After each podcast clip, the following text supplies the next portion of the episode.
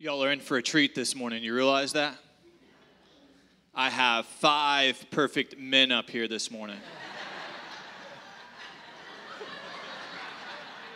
Where? I was waiting on the wives to stand and say, Preach, but you didn't. but anyway, many of you know as a church, we have been walking through the book of Proverbs this summer together.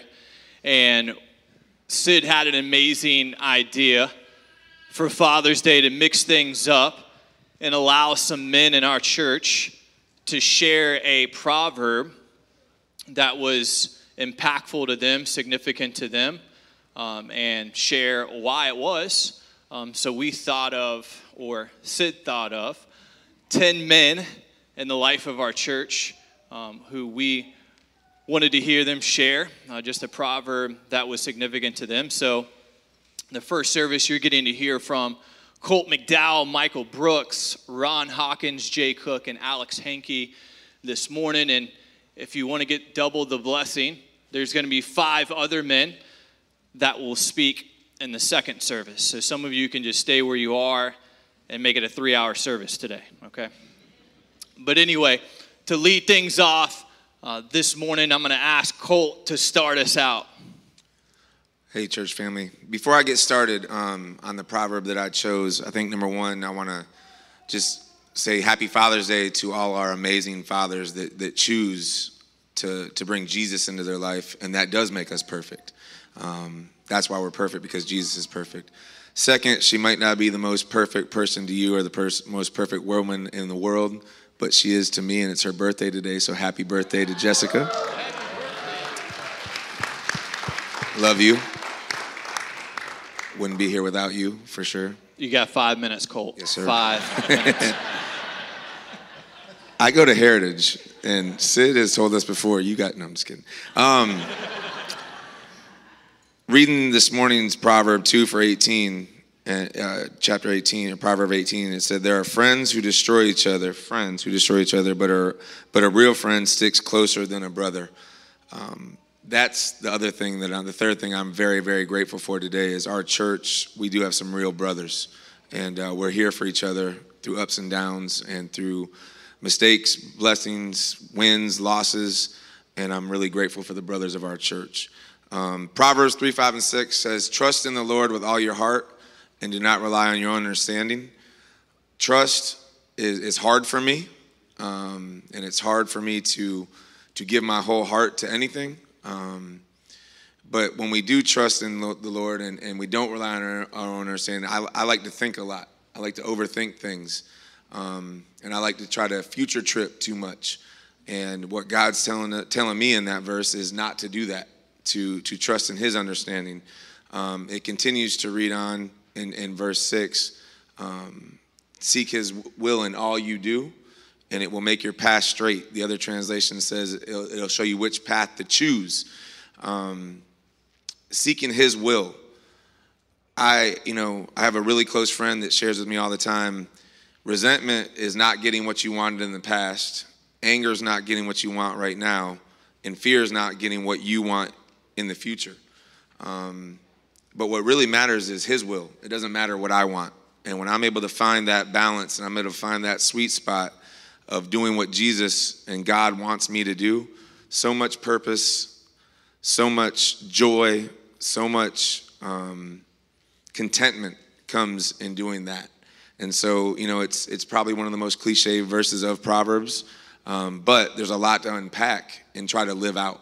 And so I pray this literally every day. So it was easy when I was asked to speak on a proverb was Proverbs three, five, and six because sometimes I do it really well, sometimes I don't. But if I could just follow these two proverbs, uh, my life would go really, really well all the time. And when I do, it does. And when I don't, I ask for grace and mercy to repent and find the strength to do it. So that's why I chose that verse.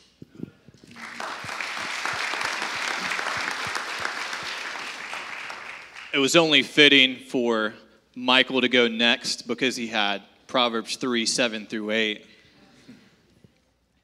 That's right. So I'm I'm following right behind Colt here, and um, you know this is a pretty cool verse too. So, be not wise in your own eyes. fear the Lord and turn away from evil. It will be a healing to your flesh and a refreshment to your bones. Now, that's the ESV. Let's look at the NLT too. Don't be impressed by your own wisdom. Instead, fear the Lord and turn away from evil. Then you will have healing for your body and strength for your bones. Now, what we see here too is a, is a repetition of the verse that Colt has read. So, don't we need repetition? Absolutely. So, uh, the verse that Colt uh, gave us was one that we typically use when we send seniors off. We do that a lot of times that we're sending you off into the world, and here's a great verse to live by. so, in this repetition, you've got three commandments in these two verses of 7 and 8 three commandments and a promise. So, the first part of that, the first command is that don't be wise, don't think you're wise, don't be impressed with your wisdom. So, what I hear in that is be humble. The second command is fear the Lord. You know, I did a search and I found that there are over 300 verses that talk about fear in the Bible. There are over 100 verses that talk about fear the Lord. So I think he's probably trying to make a point there. So there's two types of fears in the Bible. There's there's a dread fear and there's a fear revere. So one of those is a, is a destructive kind of fear that that uh, can affect us in a negative way, and we kind of run from those kind of fears. The the fear we're talking about here in fearing the Lord is a fear of a, a, wholesome fear, a fear of reverence, of respect, of awe. It's a run to fear. Think about the fear of not having God's arms wrapped around you and being outside of that. Now, that would be kind of terrifying, I think. So, He's my refuge and my rock, and I see that there. Also, notice that the word Lord is capitalized the Hebrew scribes actually uh, revered the Lord's name so much that they replaced it with Adonai, which is Hebrew for, for Lord. And so they, they didn't want to say Yahweh here, they just put Lord in. So Yahweh is, is really the word that's behind that. and then the third command is turn away from evil. Now, that looks like a call to repentance to me. So turn away from evil to the one who is our refuge. And finally, the promise. Then you have healing for your body and strength for your bones. So, you know, I, I see that my health comes from the Lord. So, practically in this verse, I can see that by doing the commands, I can be healthier in a way because I can relieve a lot of stress and anxiety in my life. So that's helpful. But I think it's deeper than that. I think it it's not for just the here and now. This is a promise that goes eternally. And the, the last thing I would say is can you see the gospel in these verses? Thank you.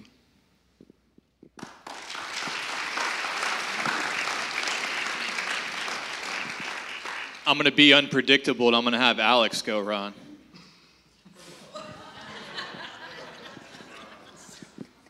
That's not fair.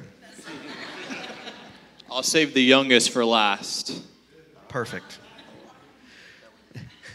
Sorry, people running the slides. Um, so I, uh, this is a preview for tomorrow for those of you that are following along uh, with Proverbs. Is this is Proverbs 19, 2 and 3. I had a bunch of them that I had looked at, uh, and I nailed down on this one because um, I would have talked too long. Desire. Huh? Do you not want to go?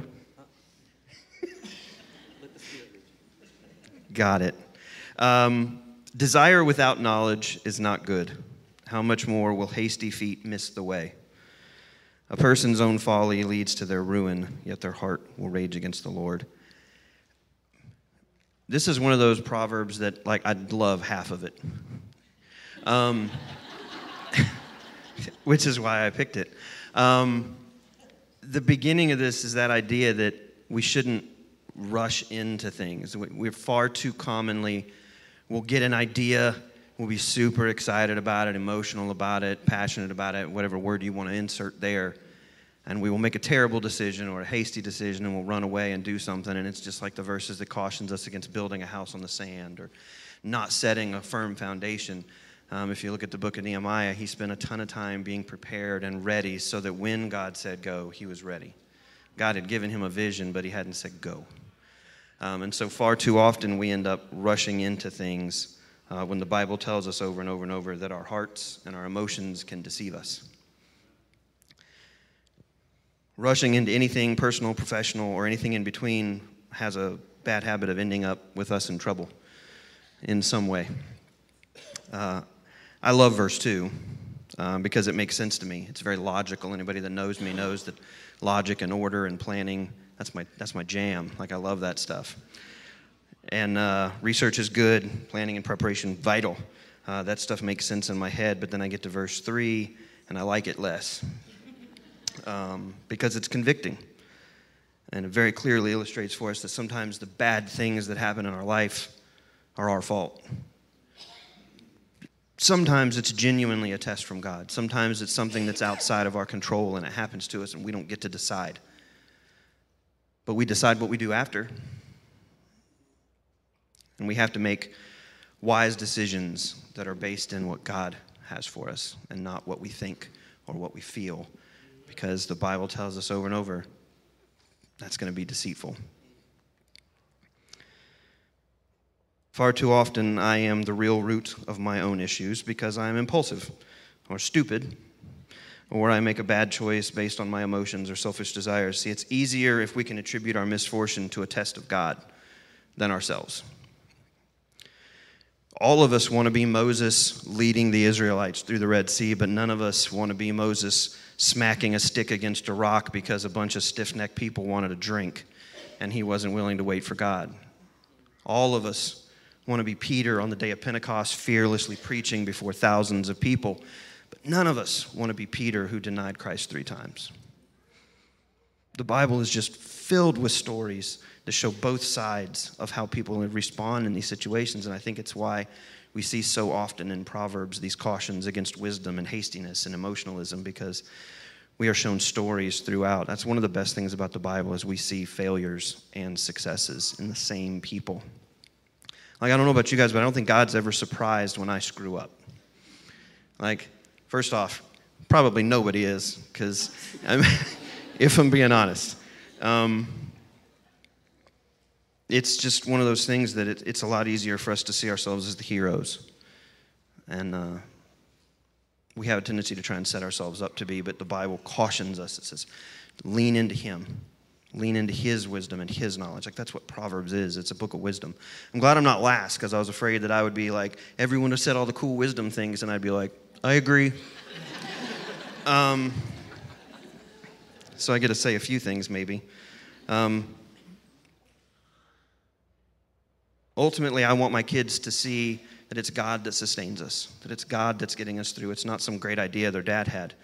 Um, there's nothing wrong with them seeing me in a positive light. I'm not you know, masochistic or anything. I just, I want my kids to understand that the source of good things is Him, and so is the source of the valley, and that we can find Him in both. I probably don't always get it right, but that's what I want to do. So be wise, be prayed up, spend time in the Word. That way, you know that when you're making a decision, it's not Alex's decision or Susan's decision or Mike's decision or anybody else's, it's God's. And that we're following close enough after him. The, the Bible gives this picture of Jesus and the disciples following so close behind him that the dust that his feet would stir up on the roads would settle on their robes. I want to be following so closely after Jesus that I have the dust of his feet on me. That's what I want. And I want my kids to see me live like that, and I don't most days, but I want to. Um, I want to leave you guys with a quote from a monk uh, named Thomas Merton. It's from a book called Thoughts in Solitude, which is a very positive and happy title. Um, but it has this idea that I want to share, and then there's one little illustration, and then I'll be quiet. My Lord God, I have no idea where I am going. I do not see the road ahead of me. I cannot know for certain where it will end, nor do I really know myself. And the fact that I think I am following your will does not mean that I am actually doing so. But I believe that the desire to please you does, in fact, please you. And I hope I have that desire in me in all that I am doing. I hope that I will never do anything apart from that desire. And I know that if I do this, you will lead me by the right road, though I may not know, though I may know nothing about it. Therefore will I trust you always. Though I may seem to be lost and in the shadow of death, I will not fear, for you are ever with me, and you will never leave me to face my perils alone. It's Father's Day. I don't know if you guys knew that. Um, and me and Melvin were talking before service, and he had this really cool illustration, so I'm stealing it. Um, who on Mother's Day or Father's Day has ever had their kids like make a drawing for them that was not Van Gogh, or cook something for them that was somewhat less than Gordon Ramsay standards? We've all been there. Have you ever been mad at your kids because the food didn't taste great? Because they mixed up the salt and the sugar? Or because the drawing didn't actually look like a horse, it looked like a giraffe? No, because their desire to do something for us makes us happy. Their desire to try and follow closely after us and do something for us because they appreciate, appreciate us brings us joy. And I think that's what this quote is talking about that our desire to please God alone sometimes pleases Him. He wants us to seek after Him, and He honors that effort.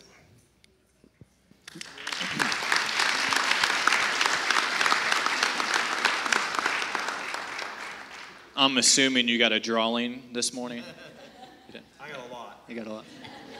Ron, you want to go next? Sure. Um, before I actually end this, the first thing I want to do is say thank you. Thank you, Heritage family. Thank you for allowing me to be in a place that shows Jesus. Thank you for a church that is led by someone who shows Jesus. And thank you for you fathers out there. I'm a, a blessed one that has godly children and godly grandchildren. And if you were in a place like this, it's because of places like this that you have that. So thank you, Heritage family. When I started reading the Bible diligently and regularly about three years ago, uh, it was suggested that I get some sort of little encouragement along the way because the, the Bible was really a strange book to me. So I acquired a uh, book written by David Pawson. It's called Unlo- Unlocking the Bible. And I went through the Bible from Old Testament through New Testament using this along the way. As we started this study on Proverbs, I decided to go back to that and look what he said. In essence, he writes the following The book describes life as it really is, not life in the church, but life in the streets, life in your office, life in a shop, life in your home. There's a lot of hate in the world today. I, I, know we would all agree with that. So when I came to Proverbs 6 and it said the subject was about what God hates, it really did pique my interest. Proverbs 6 16 through 19 reads that these six things the Lord hates. Actually, yes, seven are an ab- uh, abomination to him. They are a proud look, a lying tongue, hands that shed innocent blood, a heart that devises wicked plans, feet that are swift in running to evil, a false witness who speaks lies, and one who sows discord among brethren. So it would bring about the question for me, and perhaps it does for you if it's okay for God to hate, is it okay for me to hate? Here in Proverbs, it is stated that God does hate. It is stated further that God's hate is directed towards specific things or actions by his children false pride, lies. Shedding of innocent blood relates to wars, murder, abortion. A wicked heart. Anyone who is quick to choose evil over good. A false witness who speaks lies. And anyone who stirs up trouble and turmoil among family or the brothers. So it would stand to reason that if Christians accept that these things are contrary to the nature and the character of God, and God hates them, then it is not only okay, but we should have the same attitude towards these abominations as well. However, it is also noted that hatred outside of these listed in these verses is a poison that destroys us from within. Hatred outside of these confines is a heart sin, and a hateful thought or an act is an act of murder in God's eyes. So let us be careful to do as our Lord has advised in Proverbs and throughout His Word. Love your brothers as yourselves. Keep short your accounts with everyone about everything, and the Lord will be grateful and faithful to forgive you as He has promised. Hate is an overused word. I hate broccoli. I hate some person who did something to me. Don't you just hate it when that happens? Sometimes we use the word and we don't even really think about it rolling off of our tongue. God is very specific about what hate is to Him and should be the same hate that indwells our heart and is replaced by the love of Jesus. Again, I thank you. I thank all the fathers that are in this room. And uh, you have an awesome responsibility in this world today. The next generation is counting on you and counting on us that not only have raised our children, but continue to show a road towards the next generation of what love is and not what hate is. Thank you.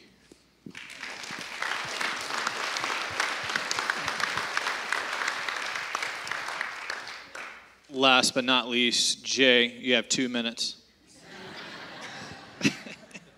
So when Sid texted me about this, I asked him what he wanted me to say, and he told me, say whatever the Spirit tells you to say. So I had a long intro written, and then I asked Hux to help the Spirit talk to me, and he said, cut the intro and just get to it. I couldn't make it rhyme, but here's the bottom line Watch each step, because a second step sets your direction. I counted 53 times in the first seven chapters of Proverbs that path language is used path, way, follow, go, walk, stumble. I'm not going to read all 53 occurrences because Hux said I'd only have five minutes. But I did want to read an excerpt from the end of chapter 4 and into chapter 5. Listen to this language. Let your eyes look directly forward and your gaze be straight before you. Ponder the path of your feet, then all your ways will be sure. Do not swerve to the right or the left. Turn your foot away from evil. Skipping a few verses. For the lips of a forbidden woman drip honey, and her speech is smoother than oil. But in the end, she is bitter as wormwood, sharp as a two edged sword. Her feet go down to death, her steps follow the path to Sheol. She does not ponder the path of life, her ways wander, and she does not know it. Keep your way far from her, and do not go near the door of her house. What Solomon knows is that we live in time. We have a sovereign king who knows all and sees all and exists outside time, but he has placed us inside time. And to his image bearers, he's given the opportunity to make one choice at a time, to take one step at a time. In Deuteronomy, the Lord invites his people to walk with him and to love him. Jesus calls us to follow him, to love him and one another. Walking and following, that's path language. It's a journey. The journey eventually ends, but if he gave you breath today, this morning, that means you're not done with your journey and you have choices to make and you have steps to take. As a man, a husband, and a father, here's my plea to every man sitting in here, to every son, and it goes for every woman too. What direction are you headed in? What path are you on? What steps have you taken yesterday, today? Watch each step because a second step sets your direction. My dad once told me many years ago every morning we have the choice to speak and act a little more like Jesus than the day before. Obviously, that stuck with me over the years, but the wisdom in that simple statement is profound. As we live in time, very rarely does anything happen at once. As followers of Christ, we can't follow Jesus our entire life all at once. We can only follow one day at a time, one step at a time, one choice at a time. And similarly, we often do not sin all at once. We often take one step after another, excuse me, one step after another, small steps, until we find ourselves somewhere we can't understand how we got there. There's that saying sin will take you farther than you ever expected to go, it will keep you longer than you ever intended to say, and it will cost you more than you ever expected to pay. Here's the first side of it. And I'm preaching to myself in this, and I'm pleading to each of you because it applies to all of us. Don't go to the door of her house. It takes a path to get there. In using Proverbs 7, listen to this language. I have to decide to go out in the darkness. I have to decide to go to the corner of her street. I have to decide to take the road to her house. I have to decide to go in the house. 1 Corinthians 10:13 reminds us that God is faithful and he provides escapes from temptation. In my life these escapes are often on the path. They're usually not once I've decided to get into the house. Obviously the language in Proverbs 5 to 7 literally applies to sexual immorality. This is every man's battle and it's a lifelong battle. Sermon for another day, but let me say this from experience. Please confess to others and get allies in the war because it is a tough, brutal battle to fight alone. More broadly, all sin boils down to idolatry. You are worshiping something else besides the Lord, yourself, an act, a feeling, whatever it may be.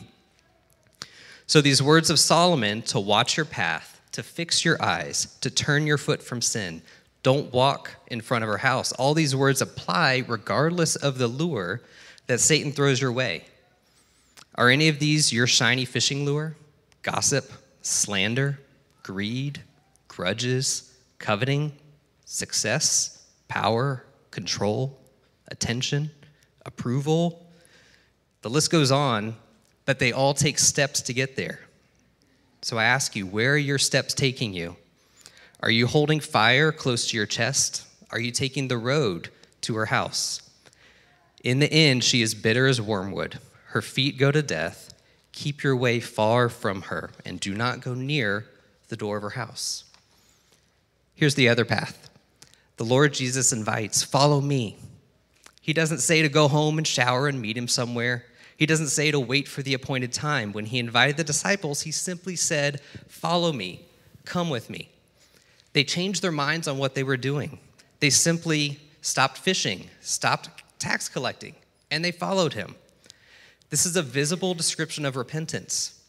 The Greek word used in the New Testament for repent is metanoia, which literally means to change your mind, to correct your course, or to step in a new direction.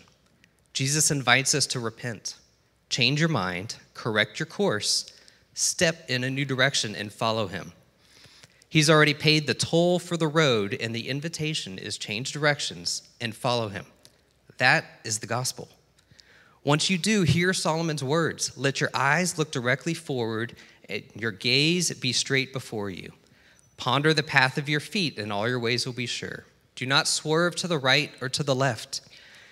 And for the times when you do, because we all do, listen to what he says next. Turn your foot away from evil. Repent. Put your feet back on the path of life, following Jesus. Martin Luther said the life of a Christian is one of daily repentance. Daily because we sin every day. He believed strongly not only in repentance, but also in confession to fellow believers. Sin hurts, confession is hard, But confession opens the door for healing and restoration, and the glory of the gospel is in the Lord's redemption of sinners. It is not the saint being awesome that proclaims God's greatness to the world. It is the sinner being forgiven that demonstrates his steadfast love and mercy towards his people. Turn your foot away from evil, ponder the path of your feet, and let your eyes look forward. I'm pretty sure if Jesus had already come, Solomon would have added, and your gaze beyond the cross. I just want to mention this. Here's my confession I really do not enjoy confessing my sins to others. I'm terrible at it, and in my own prideful heart and my desire to be approved by others, I hate it. The hardest person for me to confess to is my wife because there's no human on the planet I want to like me more than her. When I confess, I often feel ashamed, humiliated, and worthless. I feel like a failure, an outcast, and an embarrassment. But these are the whispers from the enemy who only wants to steal and kill and destroy. Jesus meets me with grace and he says, You're valuable, you're loved, you're redeemed, you're chosen, you're adopted. You are forgiven and you are mine. When someone confesses their sin to you or me, we have the opportunity to speak Satan's word of condemnation to that person. We can judge them and we can do our best to make them fully understand how terrible they are. Or we can speak Jesus' words of life and we can remind them who they are in Christ. We can speak over them promises of God and we can let the grace mercy and forgiveness that our Savior has shown us not terminate on us, but flow through us and onto that person confessing towards us. We can choose our steps in our path. Peyton, my son, asked me yesterday in the truck what I was going to talk about. This summary came to mind. We live life taking steps every day. We can either take a step towards Jesus or towards sin, but no step can be towards both at the same time. Every morning, we have the choice to speak and act a little more like Jesus than the day before. Watch each step because the second step sets your direction. What path are you on?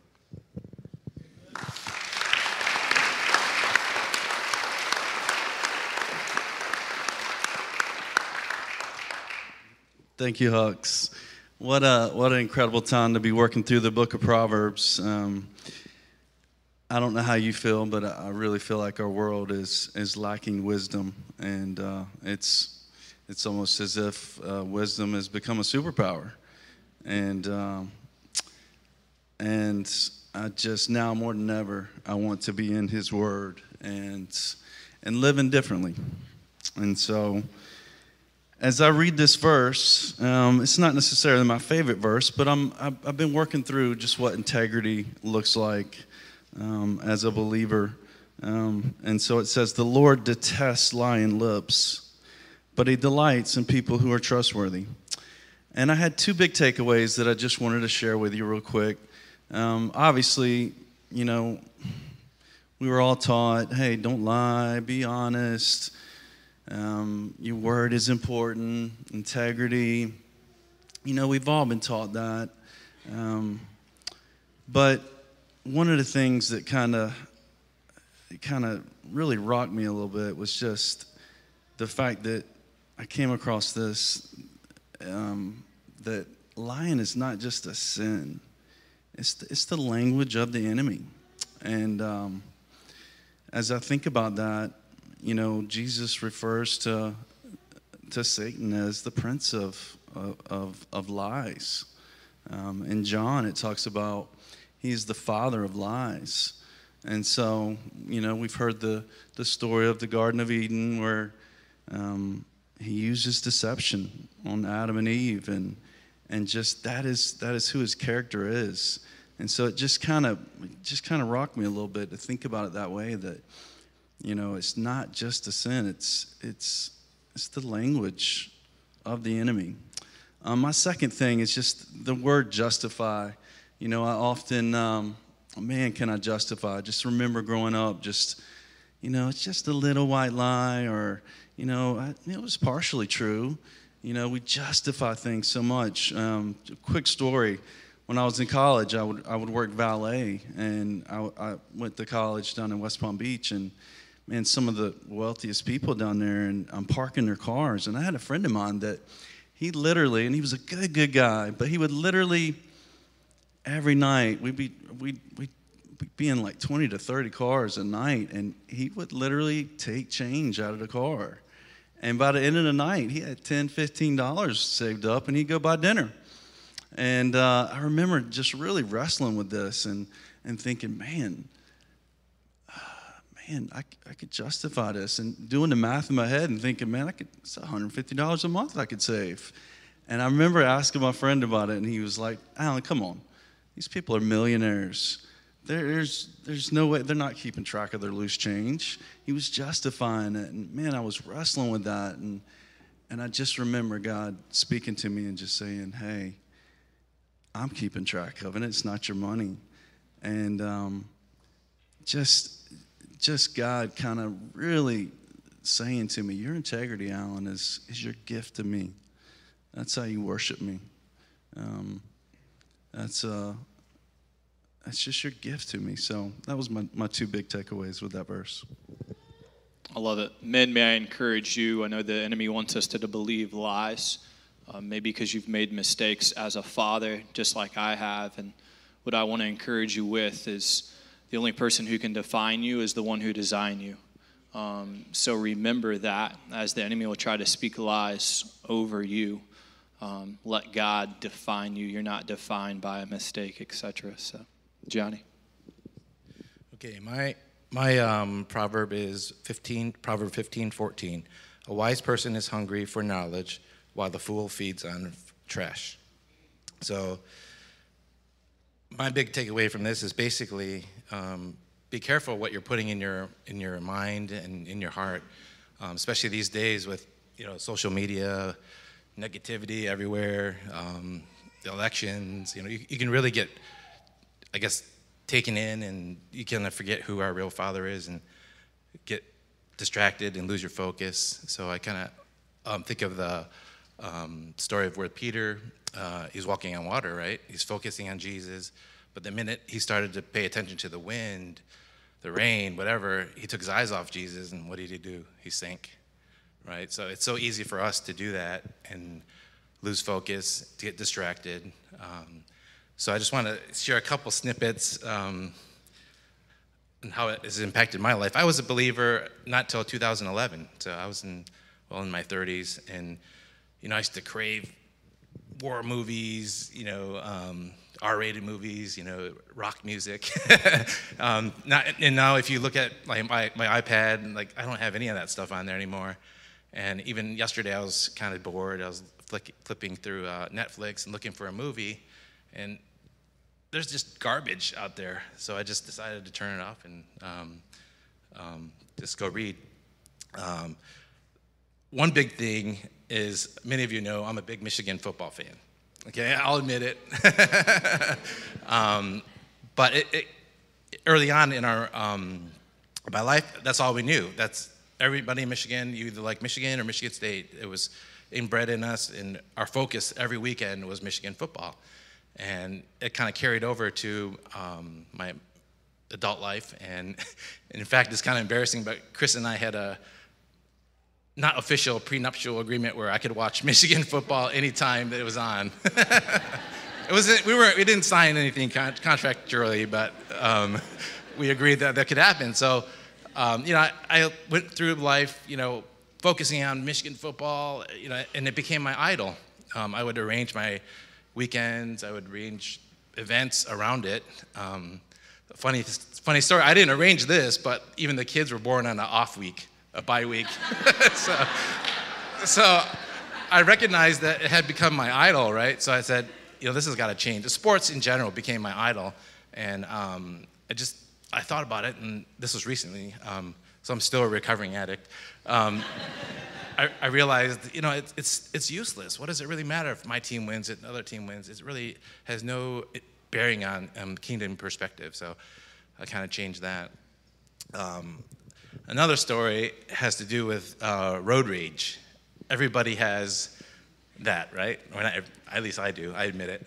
so I used to, when I grew up in Michigan, nobody really used the horn, but when I moved to Chicago, one hand was on the driving, you know, on the steering wheel, and the other hand was on the horn, and you just learned that that's what everyone did, and so that was the environment that I was in.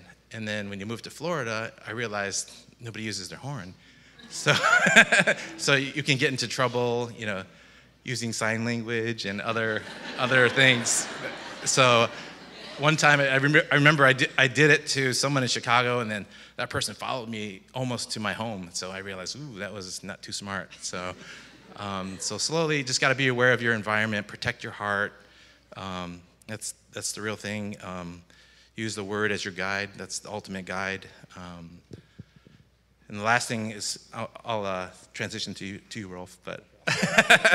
um, so we are we are the average of the five people you hang out with, right? So protect you know your surroundings, pick your friends wisely. Um, uh, as Proverbs 20, uh, 27, 17, iron sharpens iron as a friend sharpens a friend.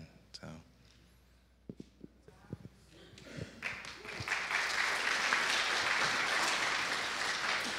I, I was wooed for a second, so I had to. Well, I'm not quite a freestyler like you two guys, so I have my note and I'm going to read it to you.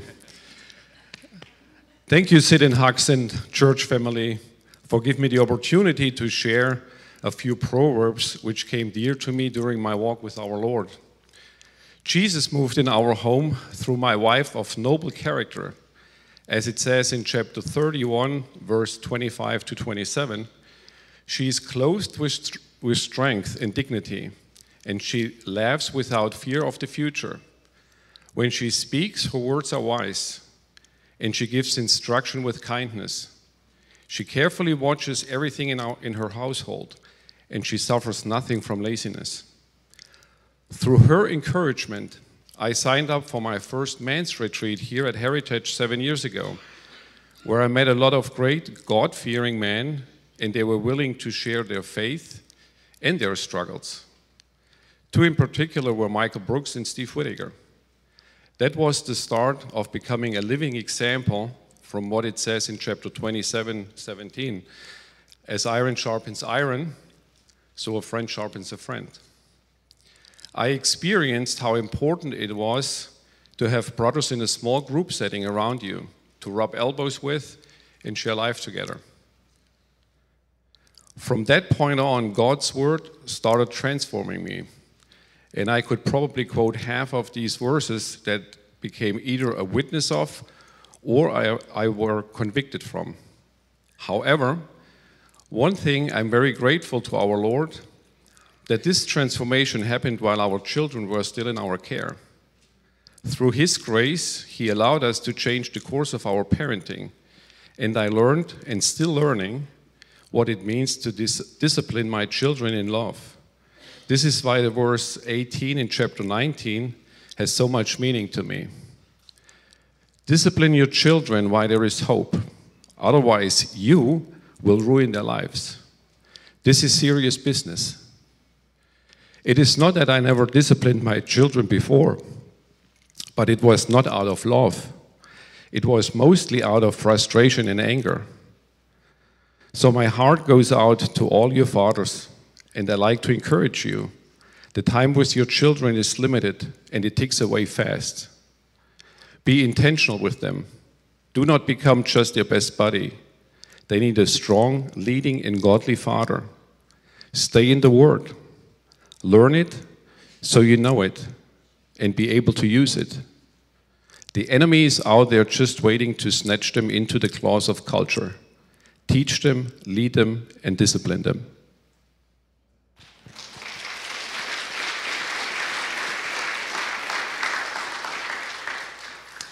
Good morning. My name is Adam Westgate. Um, I typically don't find myself up on the stage, but here I am.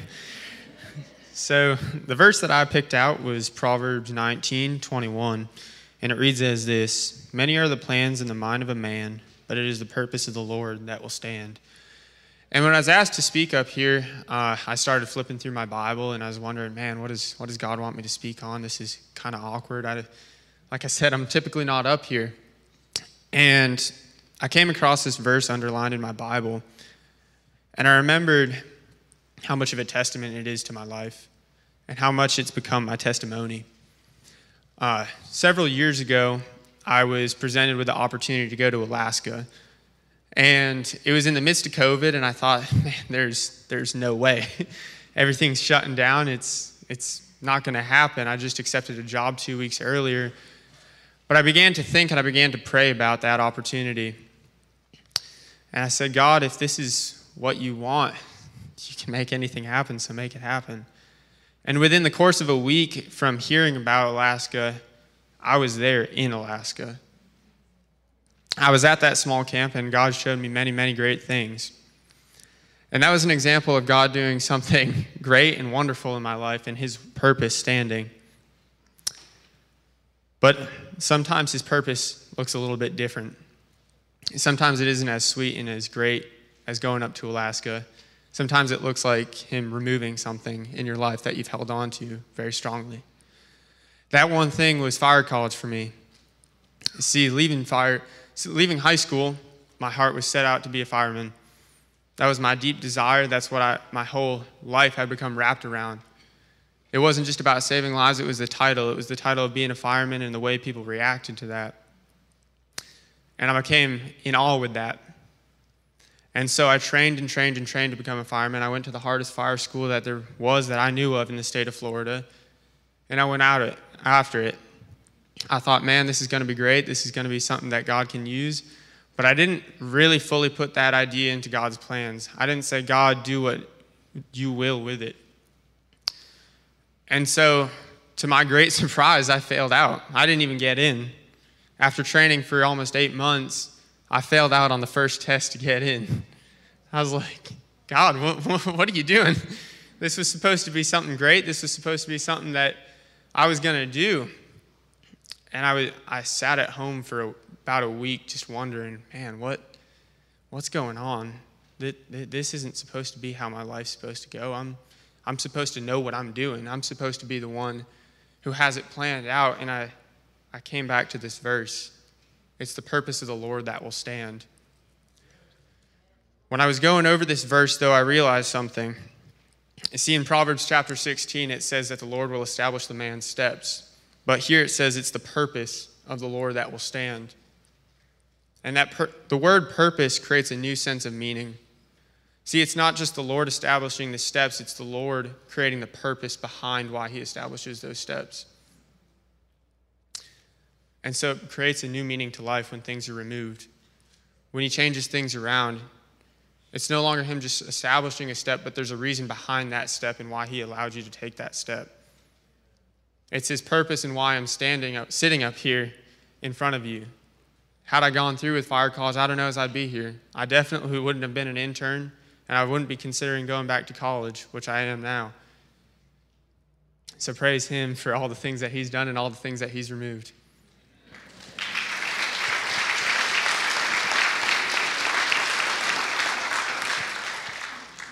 So far they've done a great job of not running over time, Jeff. Oh, they have, yeah. I think he needs to be on stage more often.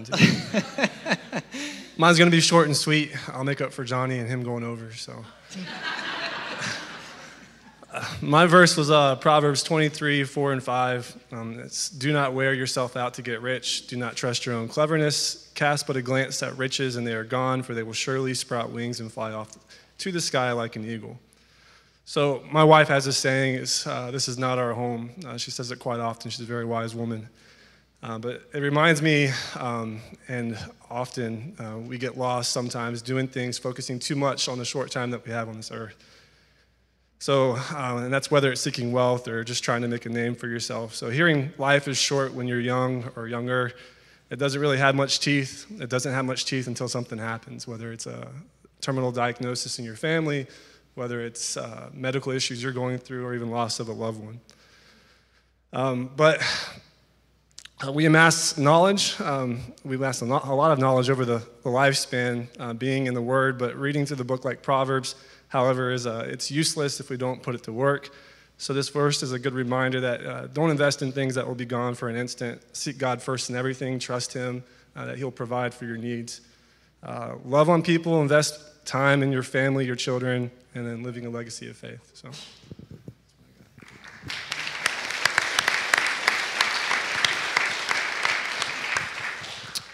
One of the biggest things that we can encourage you with, church, as we're going through the book of Proverbs this summer, is I'll never forget a pastor once said, he said, information plus application equals transformation.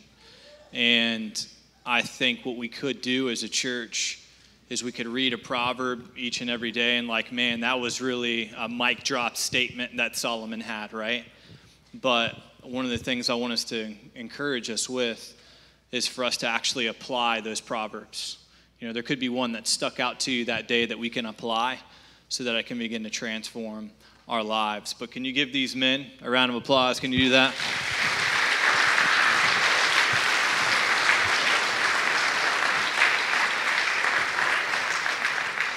And as they're making their way back to their seats, um, I'm going to hand it off to the one who can wrap it up better than I can and I'm going to get off the stage. So there you go, Sid.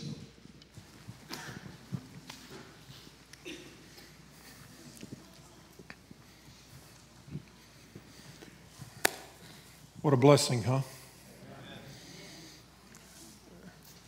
Five guys sharing what God's teaching them as we're walking through the book of Proverbs. And, you know, the challenge for us is that. Uh, is that we would, we would continue this journey seeking after the Lord, seeking the nuggets that are there, and not, as Mike said, not just hear them, not just read them, but seek to apply them to our life. There's, there's two paths. If you, you notice that as you're walking through the path of the wicked, the path of the righteous, the path of wisdom, the path of folly. There's two paths, and every one of us have to make a choice about which direction what, uh, what direction we're going to choose, what life we're going to choose. And, um, and with that life, with those choices, come the consequences or the blessings or the curses. But there's a choice that we all have to make. And our desire is that on this Father's Day, that this would be a church where our men take very much consideration the path that they're walking and seek to walk with the Lord in a path of righteousness. Amen. Um, what I want us to do, uh, it being Father's Day, in just a minute, I want to, we're going to do something special with our men, all men, regardless of age. I'm going to ask you to do something in just a minute. But uh, right now, I'm going to, to ask Caleb is going to sing for us. And, uh, and during, during the song, uh, maybe there's an issue that you're wrestling with. Maybe there's something that you would like to come to this altar and pray. We're going to open up the altar today. It's always open. Maybe you're here, not just a man, maybe you're a woman, and maybe you've never made a decision to trust Jesus Christ as your personal Lord and Savior. There's no greater posture than this. No greater posture than this. Yet, how many of us hold on to life this way instead of this way?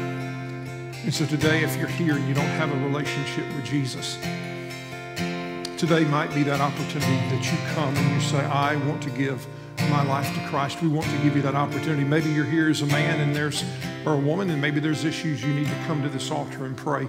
We want to give you that time. I want to ask I know this is this is maybe difficult, but for those those five men that were just standing here, I'd love for you to come and stand because there may be somebody that would love to come and pray or just just ask if you would if you would pray with me about something. And I want to give our people an opportunity to come to you. So if, if you are up on stage, and also if we have overseers and trustees, you're welcome to come at this time too to stand.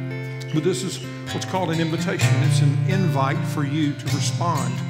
And in an invitation, it is you know, Jesus, I want to, to be on this path, the path of righteousness, the path of wisdom uh, in my life, not this path, this other path over here of, of folly and foolishness. Um, but for you, it's just an opportunity to listen, to be able to respond as you feel the need this morning. And after this time of invitation, then I will come back and I will close this out with something that's special. Would you stand and would you sing along with Caleb this morning? How deep the Father's love for us, how vast beyond all measure, that He should give His only Son to make a wretch His treasure. How great the pain of searing loss the Father turns his face away as wounds which mar the chosen one bring many sons to glory.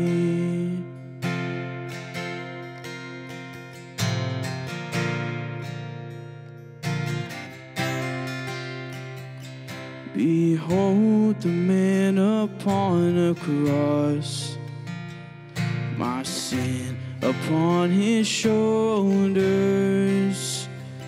Ashamed, I hear my mocking voice call out among the scoffers.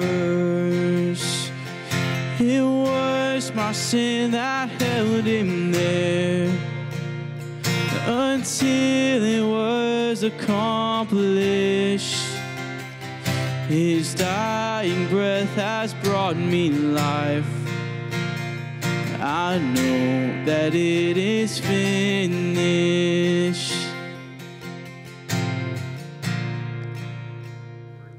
I will not boast in anything. No gifts, no power, no wisdom. But I will boast in Jesus Christ, his death and resurrection. Why should I gain from his reward?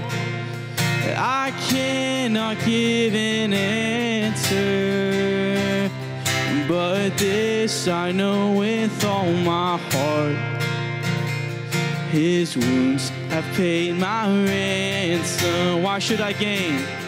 Why should I gain from his reward?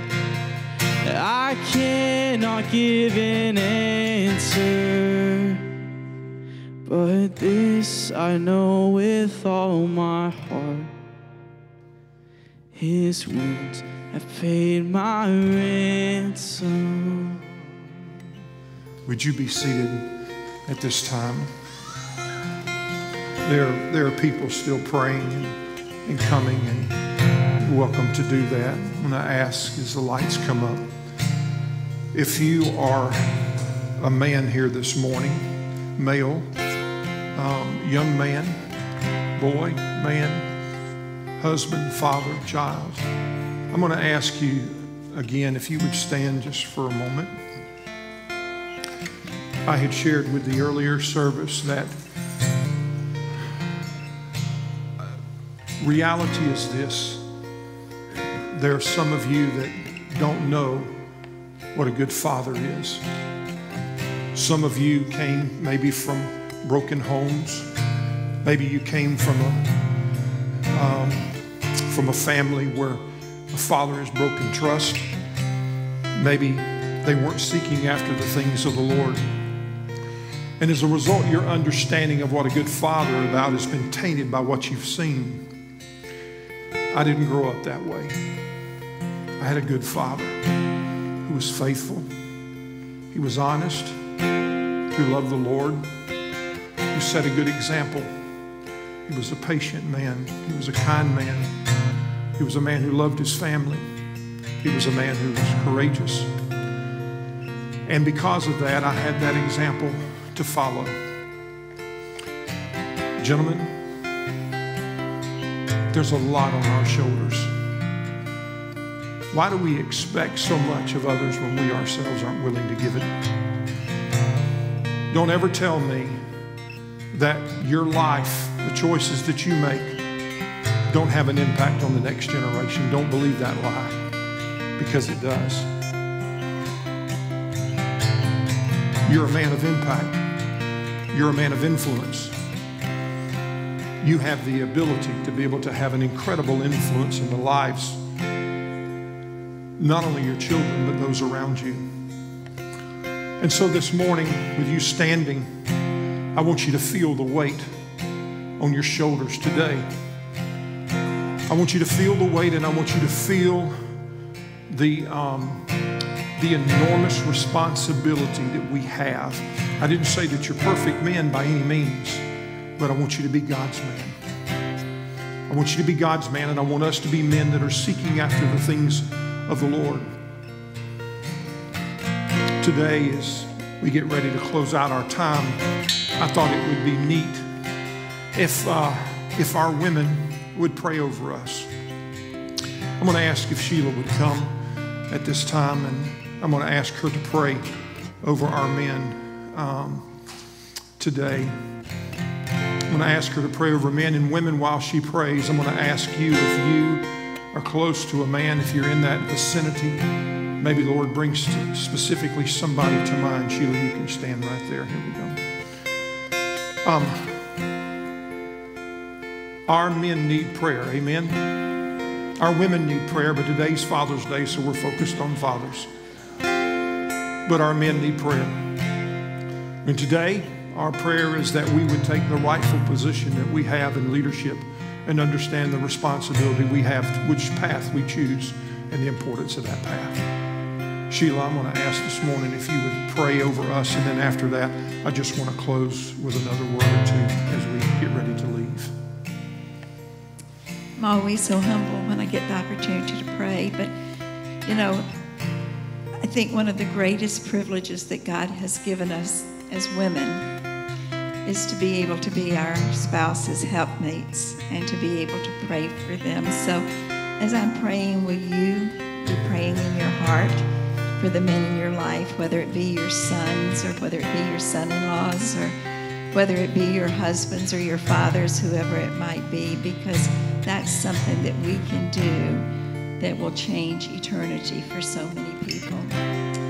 Heavenly Father, we just come to you with praise and thanksgiving, Father God. I am so thankful that even though I had an absentee father, you were always my father.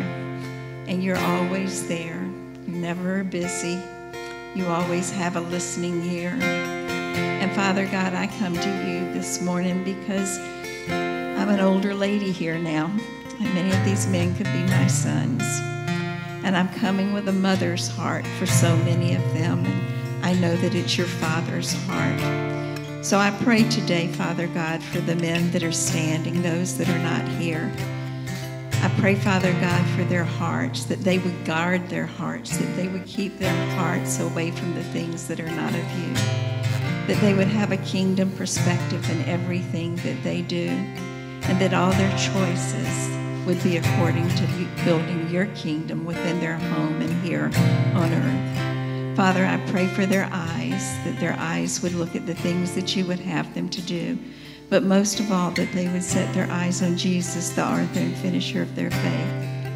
And Father God, I pray for their ears, that they would, what they hear, Father, would be edifying to you, and that those listening ears would be ears, Father God, that would hear from you and would be able to hear others as they need you.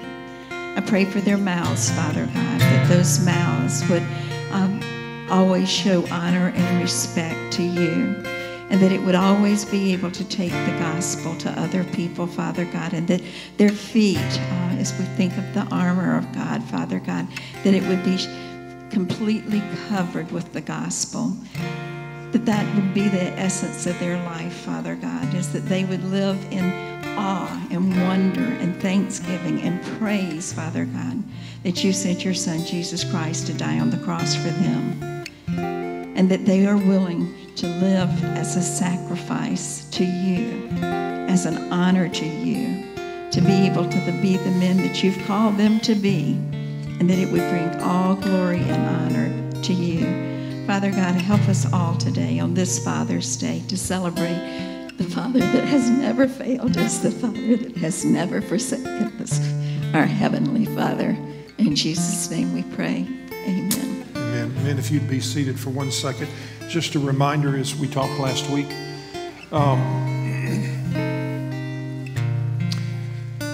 If you're not reading along um, in the book of Proverbs, I would challenge you to start with us today. You don't have to go back and try to catch up.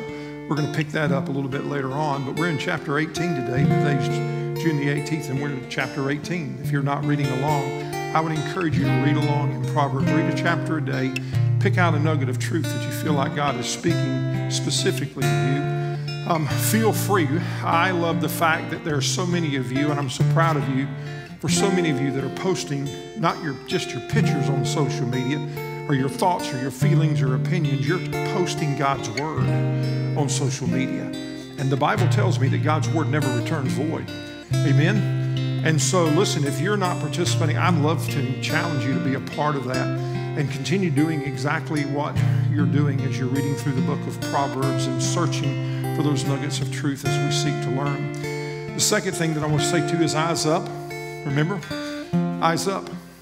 Not eyes on me, not eyes on anyone else except for Jesus Himself. And uh, what an incredible opportunity we have as you walk out these doors today um, for us to be the hands and feet of Jesus, for us to be able to be the ambassadors. For you men that spoke today, I'm so proud of you. I'm so proud of you. That won't be the last time that happens. This isn't church as usual. So much wisdom flows from you guys, and, and I, I think about the, the 10 guys that have participated today, but also notice that there are many other men that could stand here and speak and speak truth. And I'm very thankful for that. Father, as we walk out these doors, would you remind us to hold strong to that which we know is true, to be in your word, to be students of the word, to digest those morsels, those nuggets. And Father, give us the courage to be able to live as you've called us to live. Help us to not live in the past or in the path of, of sin and folly, but for Father, to choose life, to choose righteousness. Father, the way of wisdom, because in that there is blessings. Father, there's encouragement. As we walk out these doors, there are going to be opportunities for us to embrace people that are in many different situations and circumstances of life. And Father, help us point them to Jesus, not by just what we say, but may they see it in how we live. And as a result, come to us because they desire to know why is our life so different? Because life is different in Christ. It's different. Thank you for the privilege of listening to your word today and for these that have participated, for the music that has been so encouraging, for the baptisms that has just been a visual picture of life change. Father, help us to be a light to this world that is living in darkness. Help us to be the church, the body that you've called us to be in this community. Help us to bring hope to those who have, who have no hope. What a blessing it is to be your child. And today, for fathers, we celebrate you. In Jesus' name.